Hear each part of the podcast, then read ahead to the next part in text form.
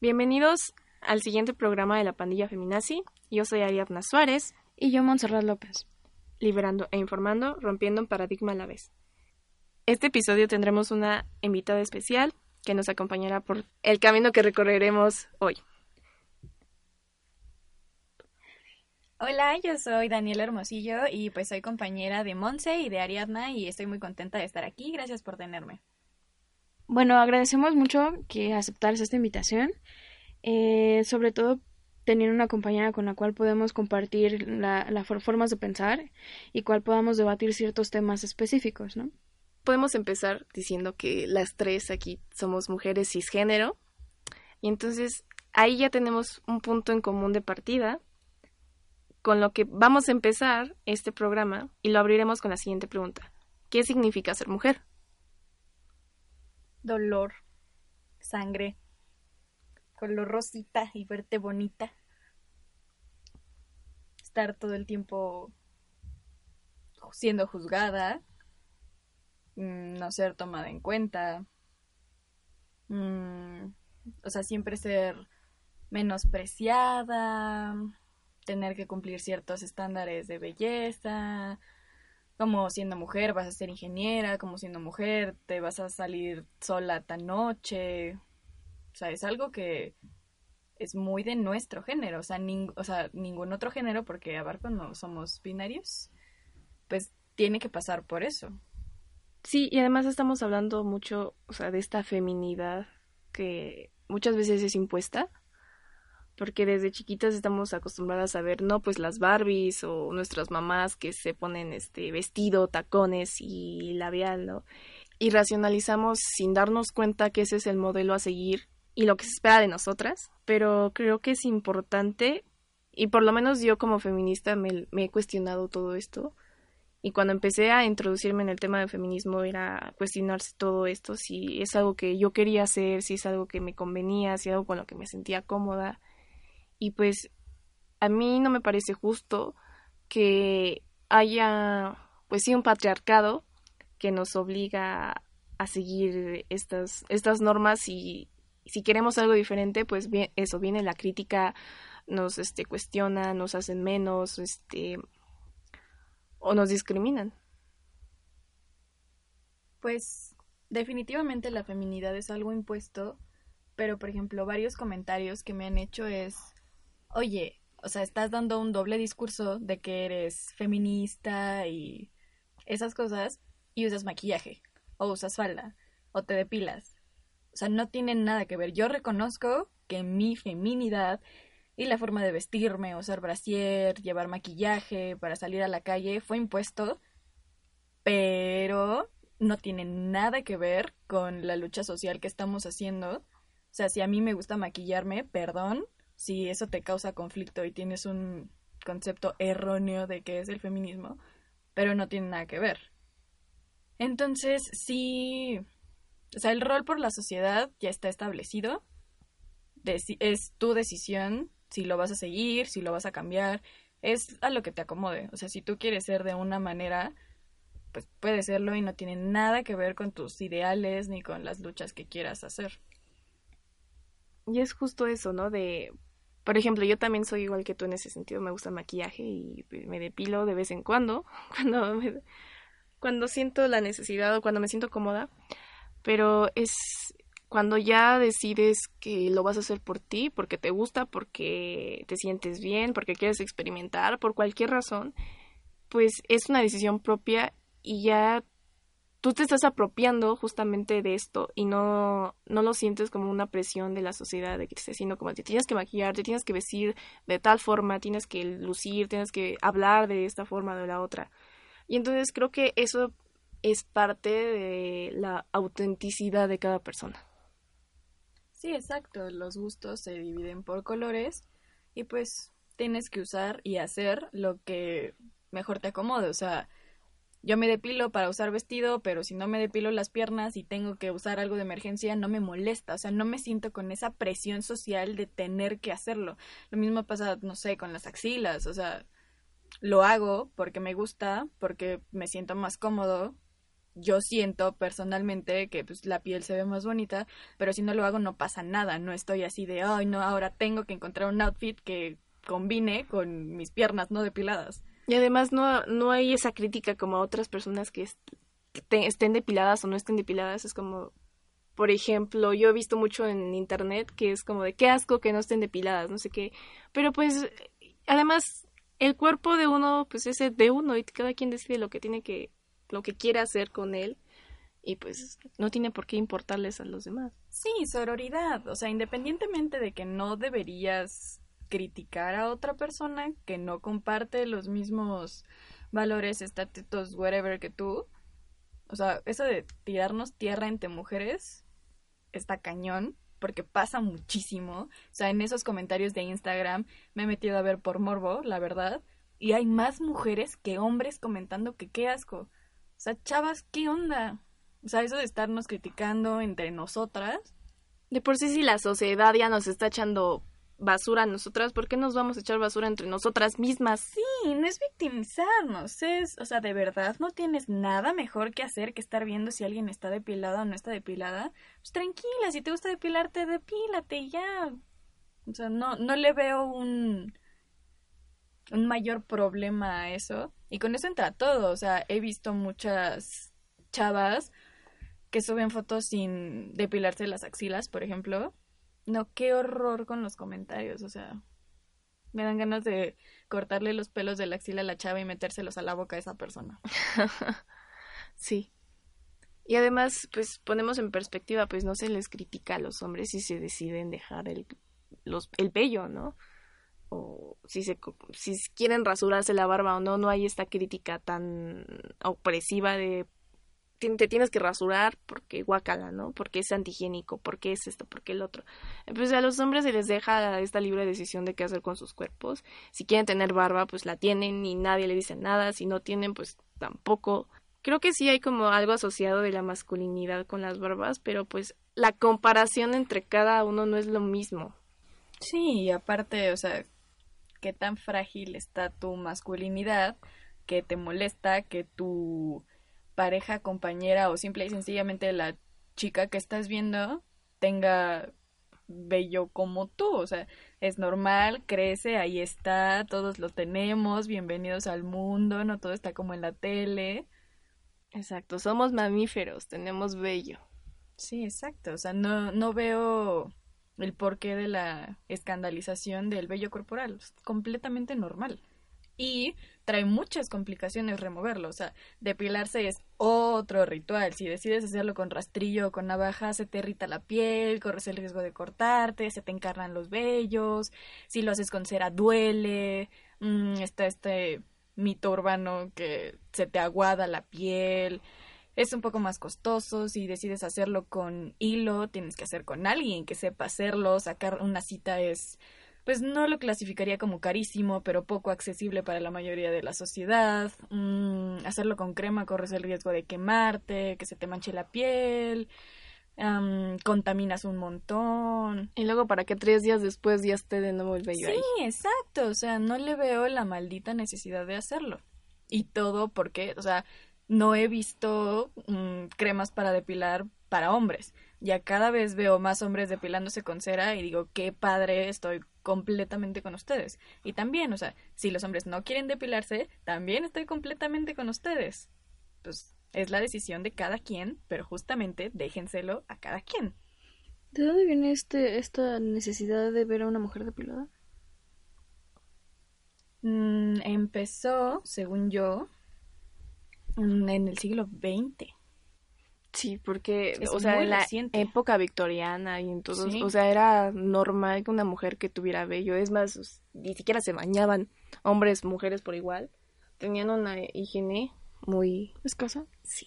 O sea, sigo sin entender por qué la necesidad de ver a una persona más allá de, de si es mujer o, o un hombre, el por qué querer verlo depilado y por qué está mal si no lo está, o sea, es como su complexión física, la, su, naturaleza, su cuerpo, existe una razón por la cual, no sé, incluso desarrolla más vello, e incluso hay mujeres que tienen problemas, eh, por el cual desarrollan incluso más vello de lo normal.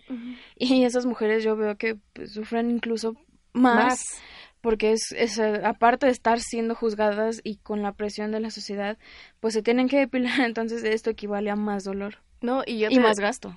Sí, yo te lo puedo decir personalmente, yo tengo, bueno, tenía mucho más vello en los brazos y pues yo me acuerdo que en la primaria, desde la primaria me molestaban mucho y me decían cosas, me comparaban con, con un chango y entonces pues se internó mucho en mi cerebro y pues creo que tengo un trauma ahí no resuelto y pues en la prepa yo me acuerdo que me rasuraba y pues estos vellos crecían en tres horas y entonces era rasurarme todos los días, pero era este miedo de que no quería que me vieran con vello, pero era esta molestia de no quería que estarme rasurando porque me cortaba, porque no me sentía cómoda, porque shalala, porque no sé qué. Y pues hasta que fui a remoción con láser, se me bajaron la cantidad de vello que tenía, porque pues aún así tengo bastantes, pero te crea un problema traumático, digamos, que pues yo digo que para resolver esto necesito ir a terapia porque eh, eh, es esta presión que me metieron tanto de que era que estaba mal, que estaba mal, que tú te empiezas a sentir mal con tu cuerpo y yo digo, ¿por qué nos sentimos mal con nuestros cuerpos? No se me hace justo.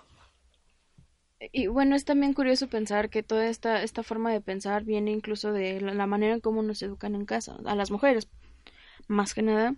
Eh, las mamás te dicen es que no, no puedes salir a la calle si tienes las piernas con vellos porque pues te van a ver mal y la, la confianza que, que tal vez te debería dar tu propia madre te pues la hace a un lado y te dice que si no estás de una cierta forma pues no te vas a ver bien y cosas así, ¿no?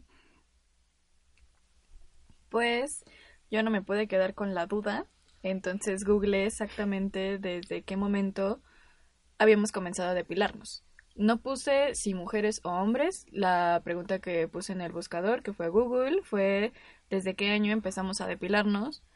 Y estoy sorprendida porque las primeras seis publicaciones son anuncios de cremas o ceras depilatorias. O sea, realmente el contenido lo encontré hasta el número 8, que es una nota de Playgrounds, en donde dicen que fue en 1901 donde se inventó la cuchilla desechable y los slogans que promocionaban la depilación femenina era las axilas y las piernas deben de estar tan suaves como la cara. Y a preguntarnos por qué las axilas y por qué las piernas. Y a preguntarnos por qué las mujeres. O sea, aquí hay boletines y al parecer cartones donde solamente se les ven a mujeres y hay mujeres bailarinas. Pues finalmente es como pues la vegetación del cuerpo, el vello. Sería una cuestión de introducirnos más al tema, pero el hecho de obligarnos prácticamente a depilarnos lleva más de un siglo. Y muy poca gente se ha detenido a preguntarse por qué. O sea, ¿por qué debo de remover de mi cuerpo algo que es completamente normal?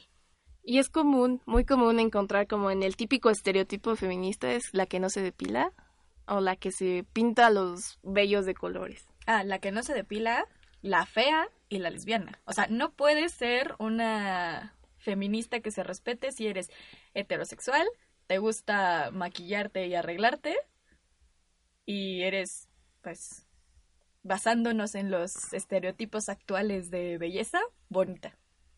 Sí, es como te preguntan por qué, ¿no? ¿Y qué te hizo un hombre? Ah, sí, sí, sí, sí.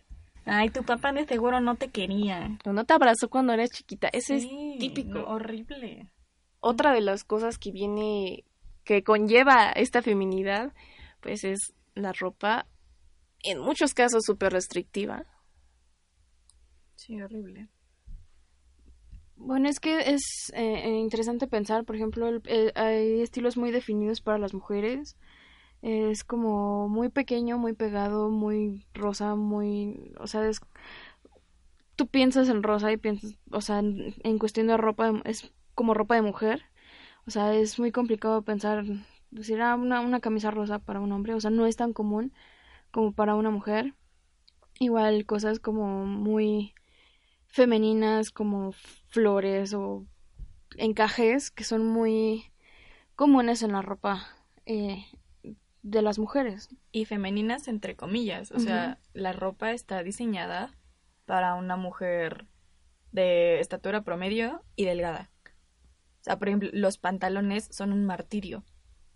O encuentro unos pantalones que me queden bien del trasero y de la cintura están exorbitantemente enormes, o no me entran, o son muy largos, o pasa de todo. O sea, esa es ropa diseñada por, valga la redundancia, diseñadores hombres, que los mismos hombres eh, me están diciendo cómo debería ser mi cuerpo, y si mi cuerpo no es de esa manera, no puedo usar su ropa.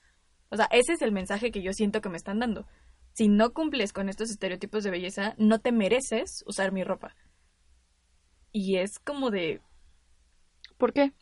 O sea, es ropa, por Dios. O sea, que voy a salir desnuda a la calle. Digo, yo podría hacerlo, pero si me chiflan así, o sea, es impresionante. Lo mismo pasa con la ropa. O sea, hay ropa que ya viene moldeada como para que tenga cierta cantidad de busto y si no lo tienes, se ve aguada.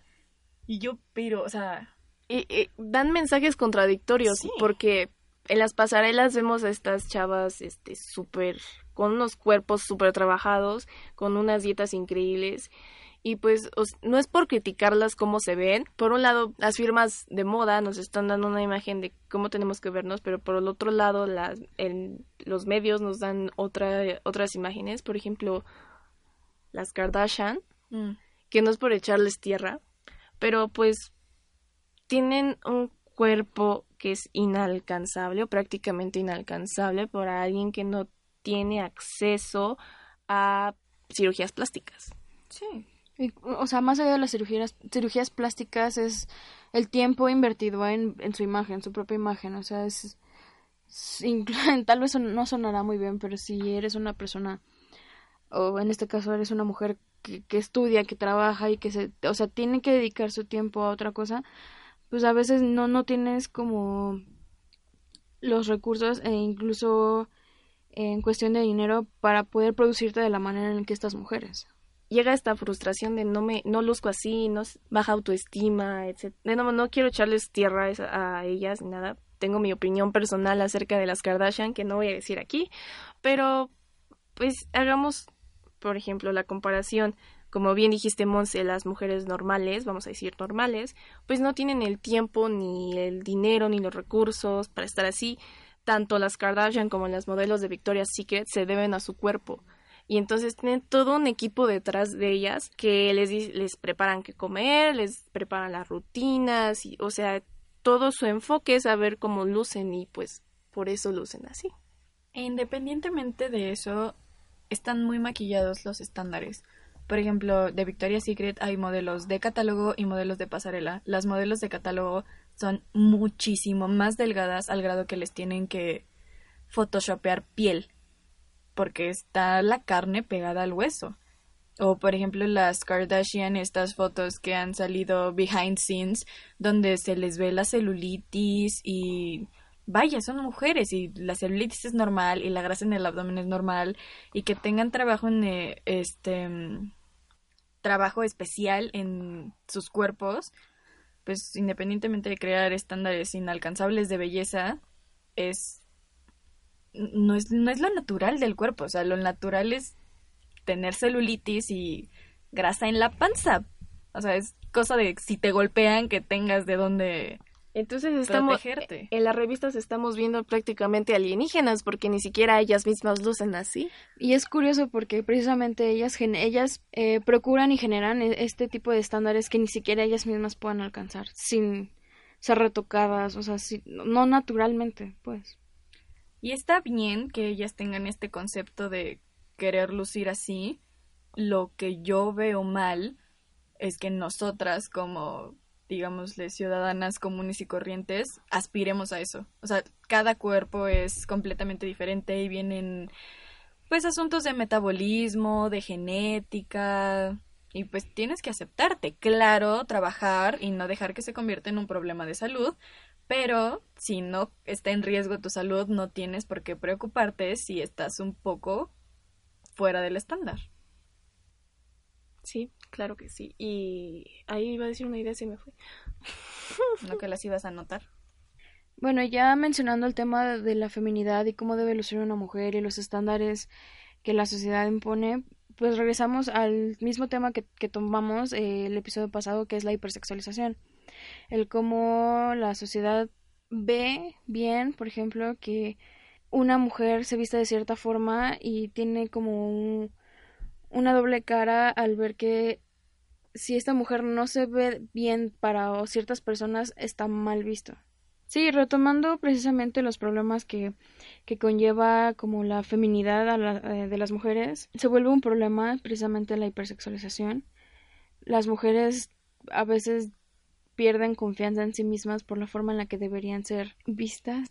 Pues sí, es volver a lo que habíamos hablado el programa anterior, acerca de la hipersexualización, donde pues ya no tomamos en cuenta cualquier otra característica que tiene una mujer, sino simplemente por su cuerpo y pues si no tiene pues X medidas, si no este se viste de vestido, si no se maquilla, si no usa tacones, pues ya ya no es mujer. Y si está así, se le hipersexualiza a tal grado que ya tampoco es mujer, nada más es un mero objeto sexual. Y bueno, quiero hacer un pequeño inter aquí para hablar acerca de los tacones nada más, un, un pequeño brevario cultural, digamos. Los tacones fueron inventados al principio para hombres por hombres. Eh, y pues es muy curioso cómo a través de la historia estos objetos que eran prendas masculinas, que expresaban masculinidad, ahora son prendas extremadamente femeninas y que pues se espera mucho de las mujeres que los usen. Y precisamente cambia esta forma de ver que al principio como los tacones eran para los hombres y ahorita pues, si un hombre usa tacones pues obviamente está mal visto o se le cuestiona el por qué o para qué o se estereotipa que es precisamente una persona homosexual o transexual o transgénero. O sea, si un hombre usa tacones es no por su gusto, simplemente por un cambio de su sexualidad. Sí, y además creo que es un claro ejemplo para mostrar de que la cultura es moldeable y que las feministas no estamos locas y que sí se puede tirar el patriarcado. Sí, aparte aquí, o sea, podemos entrar en un tema de discriminación hasta en los tacones. Por ejemplo, hay tacones muy altos, como de, no sé, 15, 16 centímetros, que no hay en números grandes. Porque una mujer alta no puede verse más alta que, un, hombre. O sea, me ha tocado yo calzo del 4 y mi mamá calza del seis y medio. Mi mamá tiene un pie muy grande para ser mujer, según nuestros queridos machos. Le ha tocado no encontrar los tacones que le gustan en su número porque no hay. Ella es muy alta y tiene un pie alto y cómo no se va a ver más alta que y es horrible. También me ha tocado ver vestidos que no hay en ciertas tallas, sobre todo tallas grandes. ¿Por qué?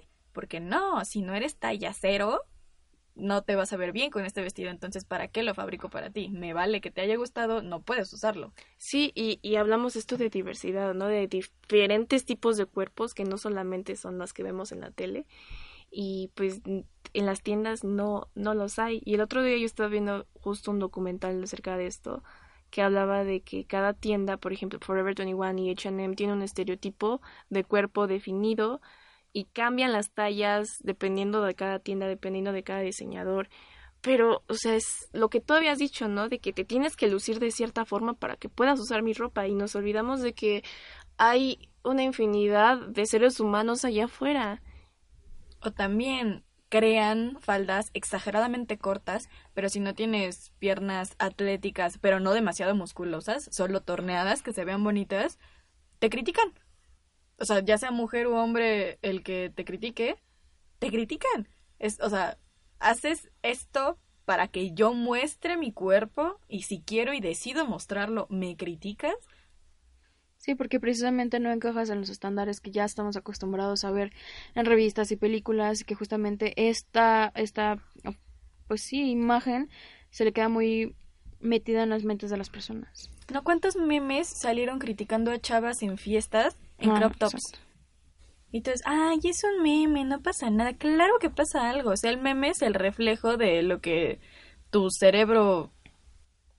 No, en sí la palabra meme significa unidad mínima de cultura. Y entonces e, está asimilando la cultura que vivimos en una sociedad machista en México. No es. impresionante. O sea, la hipersexualización en fiestas. Si vienen de vestido a puti vestido, entran gratis. Sí.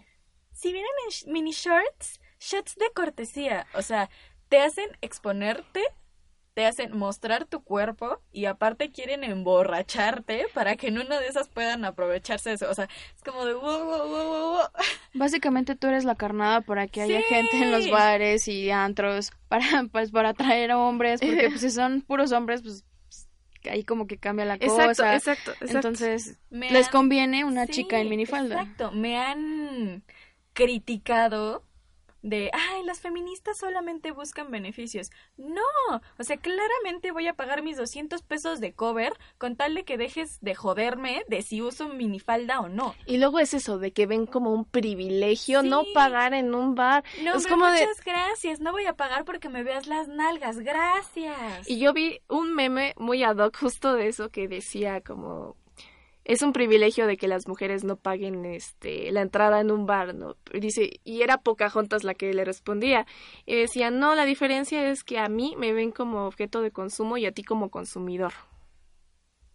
Y e- es esto, ¿no? De nuevo, además de la hipersexualización, de la discriminación, objetivización de la mujer, pues nada más es un objeto sexual disponible para el hombre. Sí, esto de, ay, los hombres no conseguimos tragos gratis. Pues no, o sea, porque el hombre que quiere invitarme un trago es porque quiere que yo le brinde algún favor sexual después de ese trago. O sea, no, no me lo está invitando. Está esperando algo a cambio y que es mi cuerpo. O sea, yo no lo veo como una ventaja, discúlpenme hombres, pero si les hicieran una oferta que no les llama la atención y les estuvieran presionando y presionando y presionando, no creo que les encante. Sobre todo porque luego te toman como exagerada y mamona, ¿no? No, o sea, me ha tocado que estoy en un antro o en un lugar para bailar y me dicen, oye, ven a bailar. O sea, ni siquiera es, oye, bailamos. Y le digo, no, gracias. Todavía yo muy educada y amable. Y me dicen, ¿por qué no? Porque no quiero. Muchas gracias. No, ya, en serio. ¿Por qué no? ¿Tienes novio o qué? O sea, y yo así de, si tuviera novio, ¿me dejarías de joder? Pues sí, tal vez. O sea, el que yo no quiera No es está mal ajá. y no es aceptable. Y pueden seguir jodiendo. Pero si tienen nombre, o sea, si tengo un novio, pues ya es un hombre, entonces ya es una autoridad, ya es un igual a ti. No, Y- es, están dando este mensaje de ya eres propiedad de un hombre. Sí, y aparte vi un meme, ahorita que estamos hablando de memes, que, que decía, es impresionante como un hombre tiene autoridad con otro hombre y una mujer con otro hombre no. O sea, ya en el momento en el que dices, tengo novio, es así de, ah, ok, voy a respetar a mi hermano. Claro, pues con razón. Pero no te están respetando a ti. No. Bueno, y retomando como precisamente lo que la sociedad quiere como que una mujer sea, o sea, su rol en, pues, en- precisamente en la sociedad y cómo se ve inculcado desde la familia precisamente eh, por generaciones eh, que se repite incluso por, por las mismas mujeres entre abuelas y madres eh, que, que te dicen es que no, si, si eres mujer debes esperar tener una familia, tener hijos y ser ama de casa y tener tu propia casa. O sea, eso es como lo máximo que muchas mujeres esperan de su vida, ¿no? Pues yo crecí en una familia patriarcal, por supuesto, estamos en México. Mi mamá trabajaba y ha trabajado desde siempre, esa ha sido como la pequeña diferencia. Pero, pues para empezar, he ido en escuela católica toda mi vida hasta que entré a la universidad y ahí hay un factor muy importante. En segunda, pues vaya, mis cuartos siempre fueron rosas, tenía cosas de las princesas, pero mi mamá nunca tuvo ese conflicto de vestirme particularmente como niña. O sea, cuando iba a la guardería, ella me ponía ropa de hombre. Así iba a la sección de niños y me compraba el pants más feo que viera.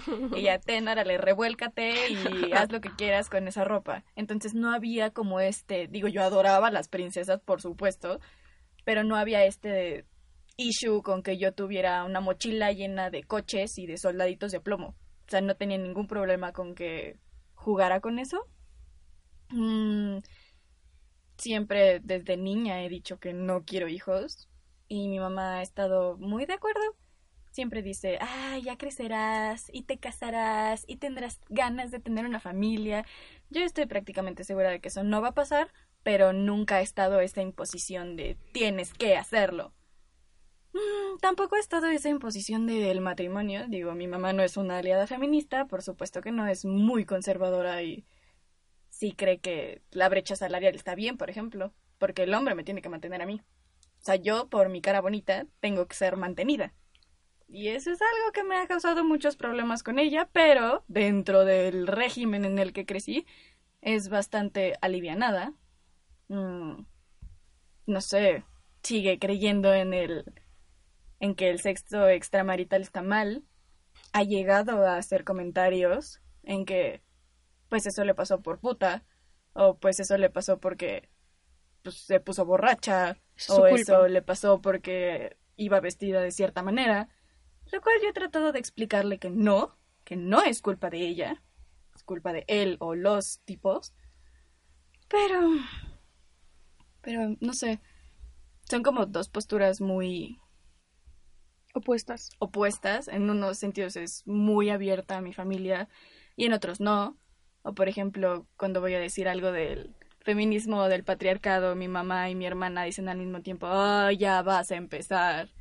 Y es como esa lucha constante de, pero es que, amiga, date cuenta. Y bueno, una de las cosas que comúnmente se dicen para desacreditar o, pues sí, desacreditar lo que dice el feminismo o lo que decimos las feministas, es que, y esto me lo he encontrado más, sobre todo recientemente, esta frasecita, es biología, no ideología de género. Es retraso mental, no opinión tuya. sí. Pero pues bueno, tenemos que explicar qué, qué consiste esto porque yo no la entendía y pues básicamente lo que dicen es que pues, biológicamente los hombres son más fuertes, los hombres son machos, biológicamente los hombres necesitan más de sexo y biológicamente son violadores, prácticamente están diciendo eso y que biológicamente las mujeres no y y se olvidan de que pues la biología es la biología y está en, en, una parte y otra cosa es el género, que el género son constructos culturales que varían de sociedad en sociedad. Por ejemplo, hay un libro de Margaret Mead, mmm, no me acuerdo bien el nombre, creo que es de sexo y no sé qué en sociedades primitivas. ¿El primer libro que escribió? Sí. Creo que sí. Y habla de cómo va a diferentes partes de África con diferentes pueblos nativos y los roles sexuales y los roles de hombre y mujer son totalmente diferentes entre cada uno y pues en un en un pueblo las mujeres son este más sumisas, en otro pueblo es un matriarcado, en otro pueblo y es más equilibrado y se les permite a los hombres tener sentimientos y hombres como mujeres pueden ser cazadores y y pues llega a esta conclusión de que en realidad no hay nada asociado biológicamente al género, sino es un constructo cultural. Bueno, y la ideología de género es precisamente eliminar las diferencias entre cada género y demostrar que eso no es lo que define a las personas. O sea, no porque seas una mujer significa que no eres capaz de hacer eh, actividades que están como preestablecidas para hombres. Y aparte, o sea, justamente esas actividades preestablecidas para hombres son meramente impuestas. O sea, no nos vayamos tan lejos.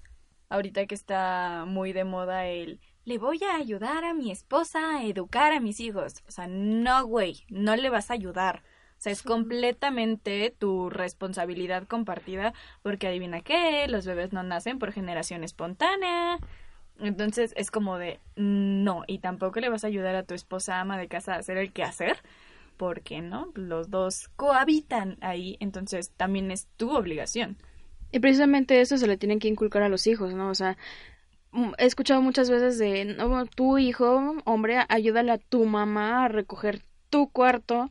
O sea, es como, es tu cuarto, es tu responsabilidad y si está hecho un desorden, pues es tu culpa y si lo quieres así, pues ya será tu responsabilidad, ¿no? Y la ideología de género eh, afecta tanto a hombres como mujeres porque, o sea, las mujeres se les puede subestimar la capacidad que tienen para realizar ciertas eh, actividades, pero también a los hombres se les limita en lo que quieren hacer, ¿no? O sea, posiblemente si un hombre se quiere dedicar a la danza, a las artes, se le pueda discriminar y le puedan decir que, que está mal, que está mal visto, que eso es una actividad para una mujer.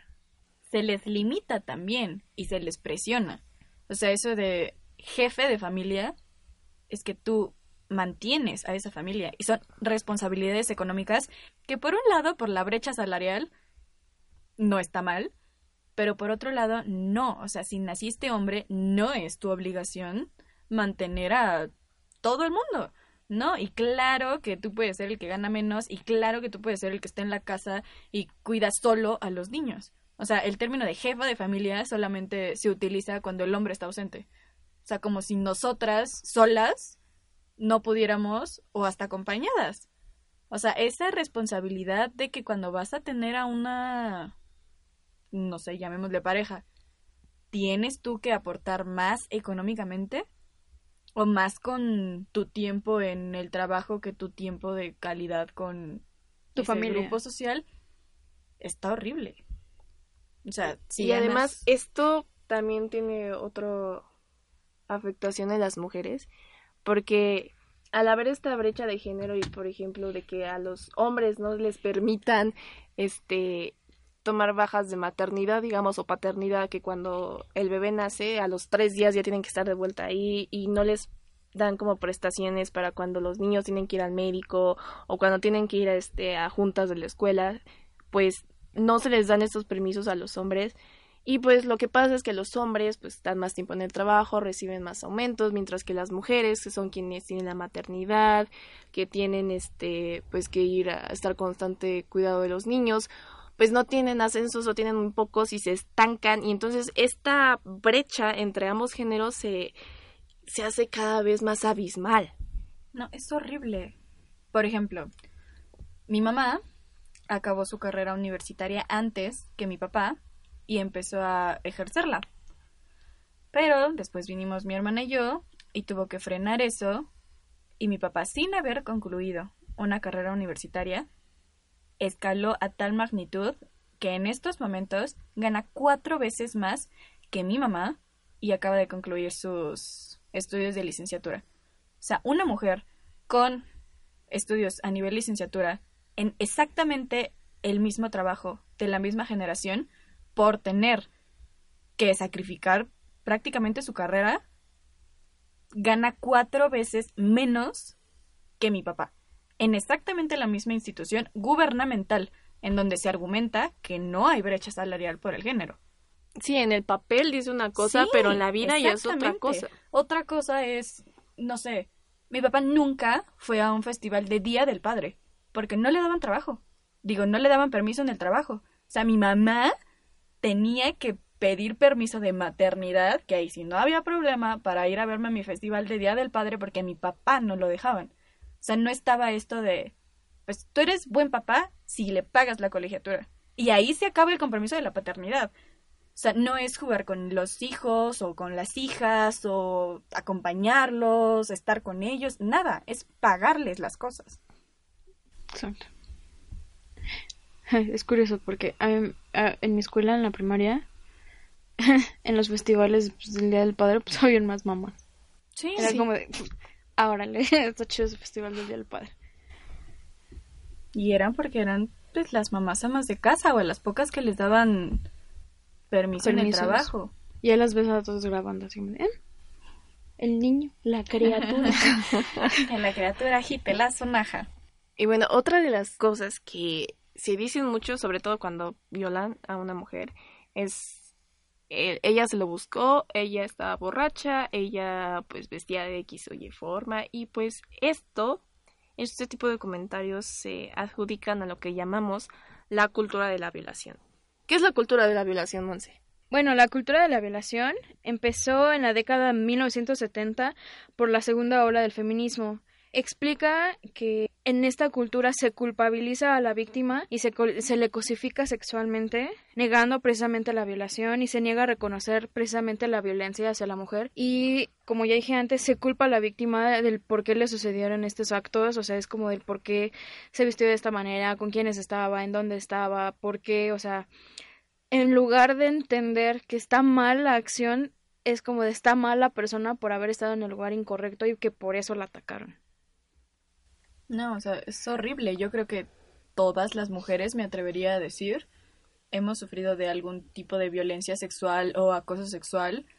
O sea, yo llegué a culparme a mí misma por hacerlo.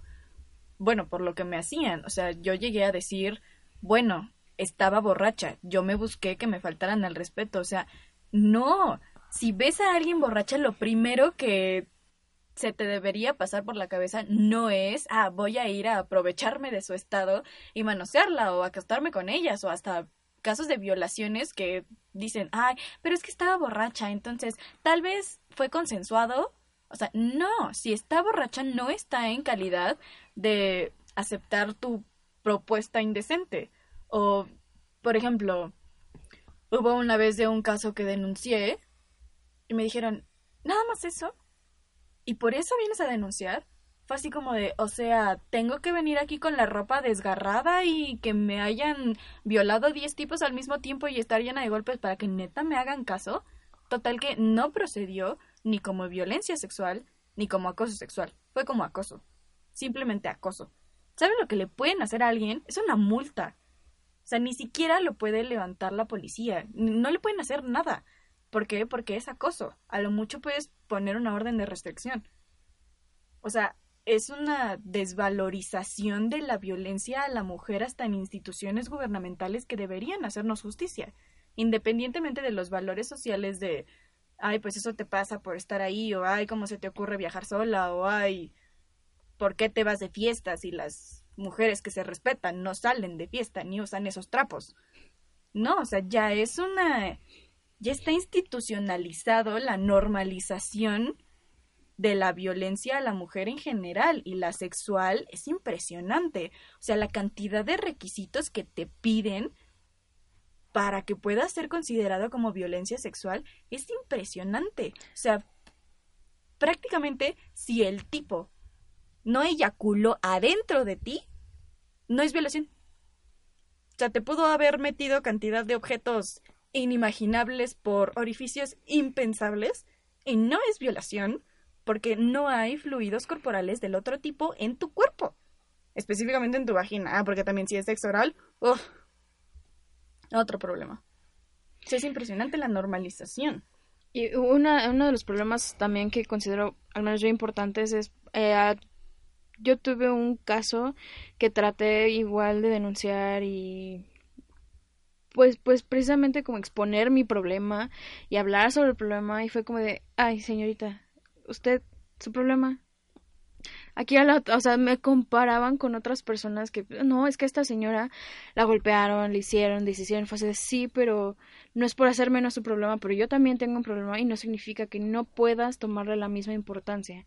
Y fue, y fue precisamente en una institución eh, gubernamental y yo siento que muchas mujeres ya tampoco, o sea, pierden el, interés y las ganas de querer, pues, de exponer a las personas, a, a, sus, abusa, sus abusadores, eh, precisamente porque no les toman en serio. Es como de, meh, si, si no, como tú dices, Dani, si no, si no tienes como la violencia física en el momento en el que vas, no te toman en serio.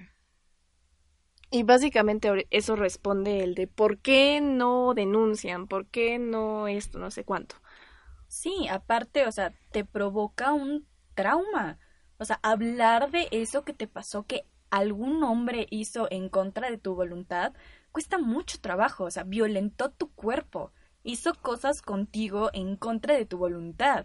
Por ejemplo, en mi caso, me costó casi cuatro meses poder decirle a alguien que no fuera mi mamá y fue un caso muy leve. Y en ese momento me sentí tan aterrada, tan intimidada, tan impotente, que ni siquiera le dije nada al estúpido este. O sea, luego dicen, ay, pues es que no dijo que no. Entonces sí fue violación. No, te petrificas. Es tanto el miedo que tienes de que te vaya a hacer algo, de que te vaya a matar, de que te vaya a golpear, de que la cosa se ponga peor, que no haces nada. O sea, me quedé en calidad de bulto rezando que llegara rápido a mi casa.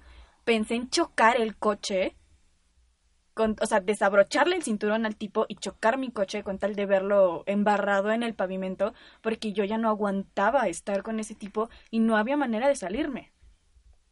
Y, por ejemplo, aquí que, que expones el, la situación de que te tardaste mucho tiempo en poder decir lo que te había pasado, yo hago referencia a, muchos casos que, ah, no, es que se tardó años en, querer denunciar, o es que mm, seguramente ahorita quieres sacar ventaja de algo, ¿no? O, sea, es como, ¿por qué le quieres arruinar la vida a un hombre cuando esto pasó hace tanto tiempo?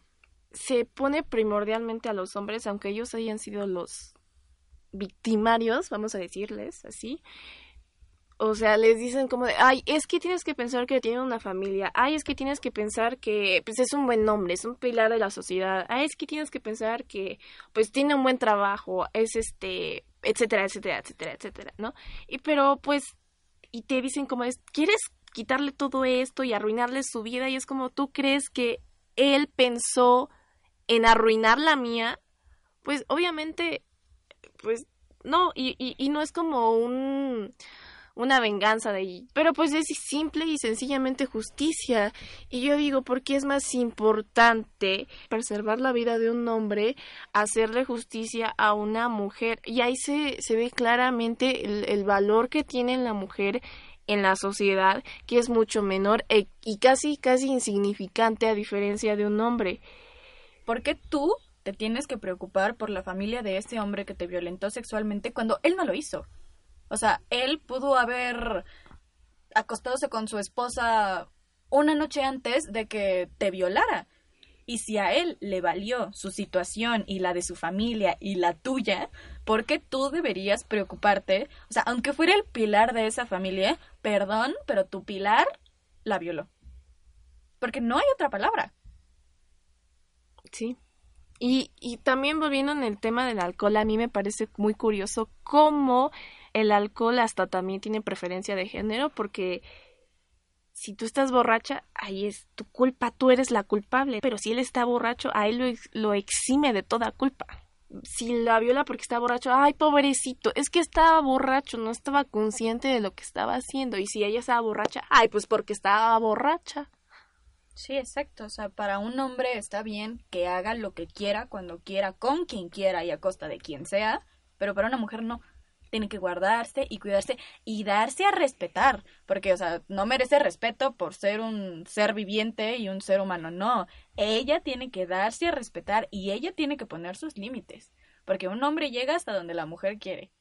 O sea, si te violaron fue porque quisiste, no pusiste límites. O sea, eran 10 y te estaban pegando, pero no pusiste límites. Por lógica, ¿cómo vas a tú ponerte al tú por tú con 10 diez hombres y fácilmente con cinco, con dos te pueden someter, con nada más con uno, o sea, uno, un hombre te puede someter fácilmente y pues hay veces que en las, en las violaciones las mujeres dicen, es que yo no puse fuerza, no, no, no me opuse por miedo a que me fueran a matar, por miedo a que fuera a hacer algo peor. Y eso no minimiza el, la violación, eso no minimiza el daño y el trauma que le generan a la mujer. Bueno, con esto despedimos a nuestra invitada Daniela. Muchas gracias Dani por acompañarnos. Gracias a ustedes, me la pasé muy bien y se siente muy bien externar tus sentimientos. Les recomendaría a todas hacerlo. Gracias. Pato, pato, macho. Para el macho de la semana tenemos un invitado muy especial. Es un colega nuestro, se llama Antonio Larrinaga. Hola, muchísimas gracias por la invitación. Eh, ya había buscado colaborar con ustedes y pues me siento muy feliz de estar aquí. El día de hoy vamos a hablar acerca de Brett Kavanaugh y lo que significa que haya sido ascendido como juez en la Suprema Corte de los Estados Unidos. Bueno, pues creo que es muy claro eh, por dónde quiere conducirse el presidente Donald Trump. Sabemos que él mismo se ha visto implicado en pues en varios como situaciones de acoso a varias mujeres, entre también eh, digamos casos de misoginia muchas veces, ¿no? Con Alicia Machado, que es este ex Miss Universo, este y tal. Em, entonces creo que la postulación de Kavanaugh eh, para la Suprema Corte es un mensaje claro, como muy férreo, de que Donald Trump intenta mantener el patriarcado lo más que se pueda.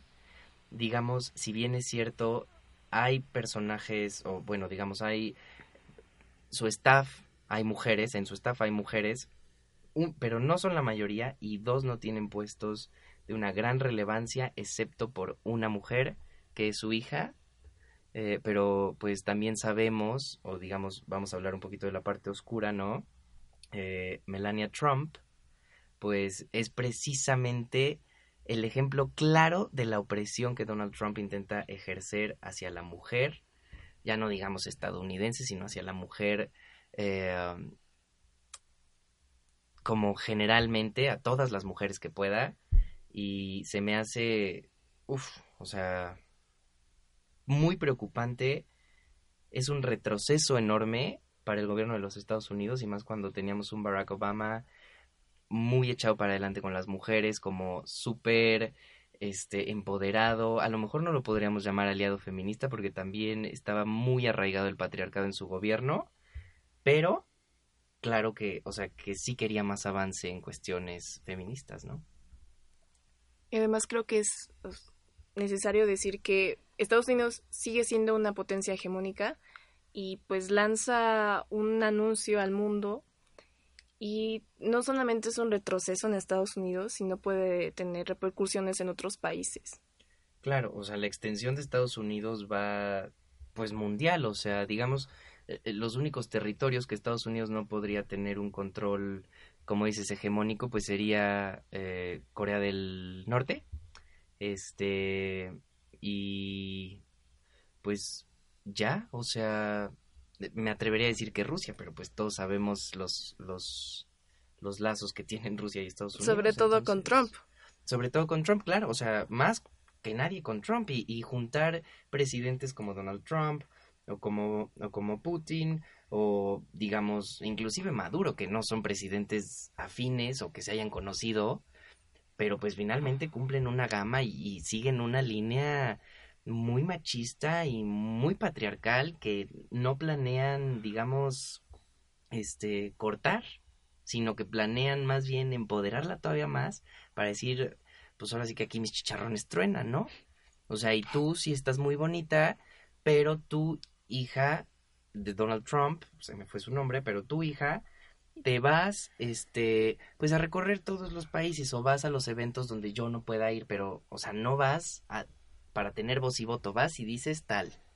O sea, no, no vas a tener una opinión, vas a ir a expresar mi opinión, ya sabes. Y bueno, Melania Trump, pues, ¿qué decimos? O sea, es un chiste, o sea, a la señora se le ve la tristeza en la cara, ¿no? De estar, imagina, o sea, imagínate vivir bajo el yugo de, de un hombre así, ¿no? O sea, es regresar a épocas ancestrales donde caminas atrás de mí, bueno, lo que sea, ¿no? Y pues es el, finalmente el discurso de Donald Trump, ¿no? De Make America Great Again. Quieren regresar a este institucionalización de, pues, del patriarcado, de todos estos, del machismo en general.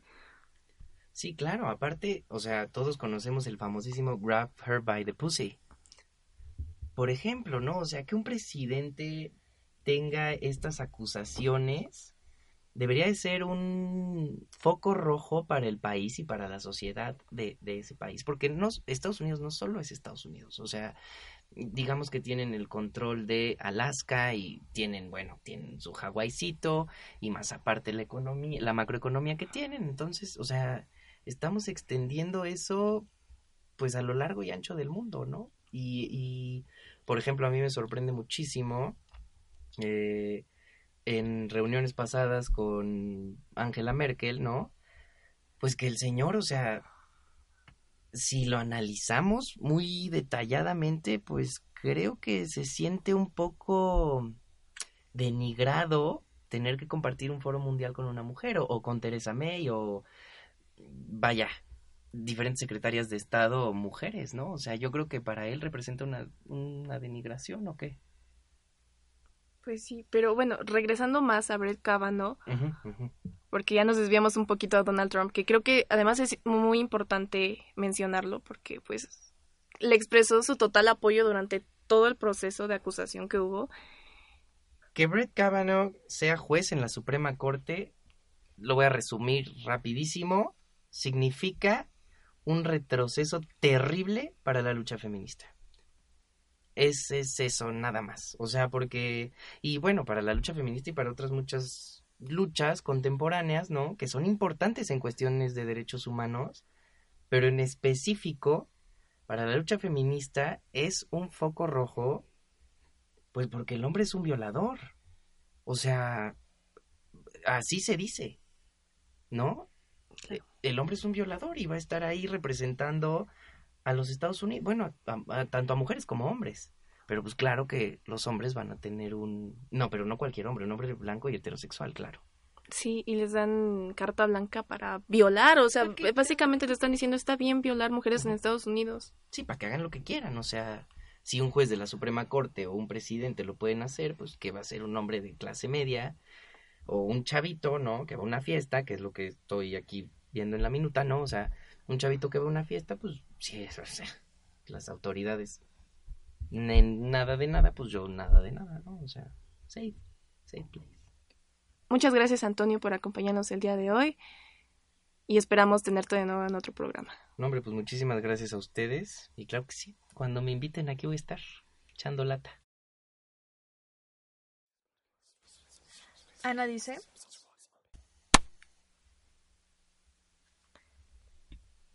Pasamos a nuestro anecdotario, pero antes abrimos una invitación a toda y a todo aquel que quiera colaborar o compartirnos algo.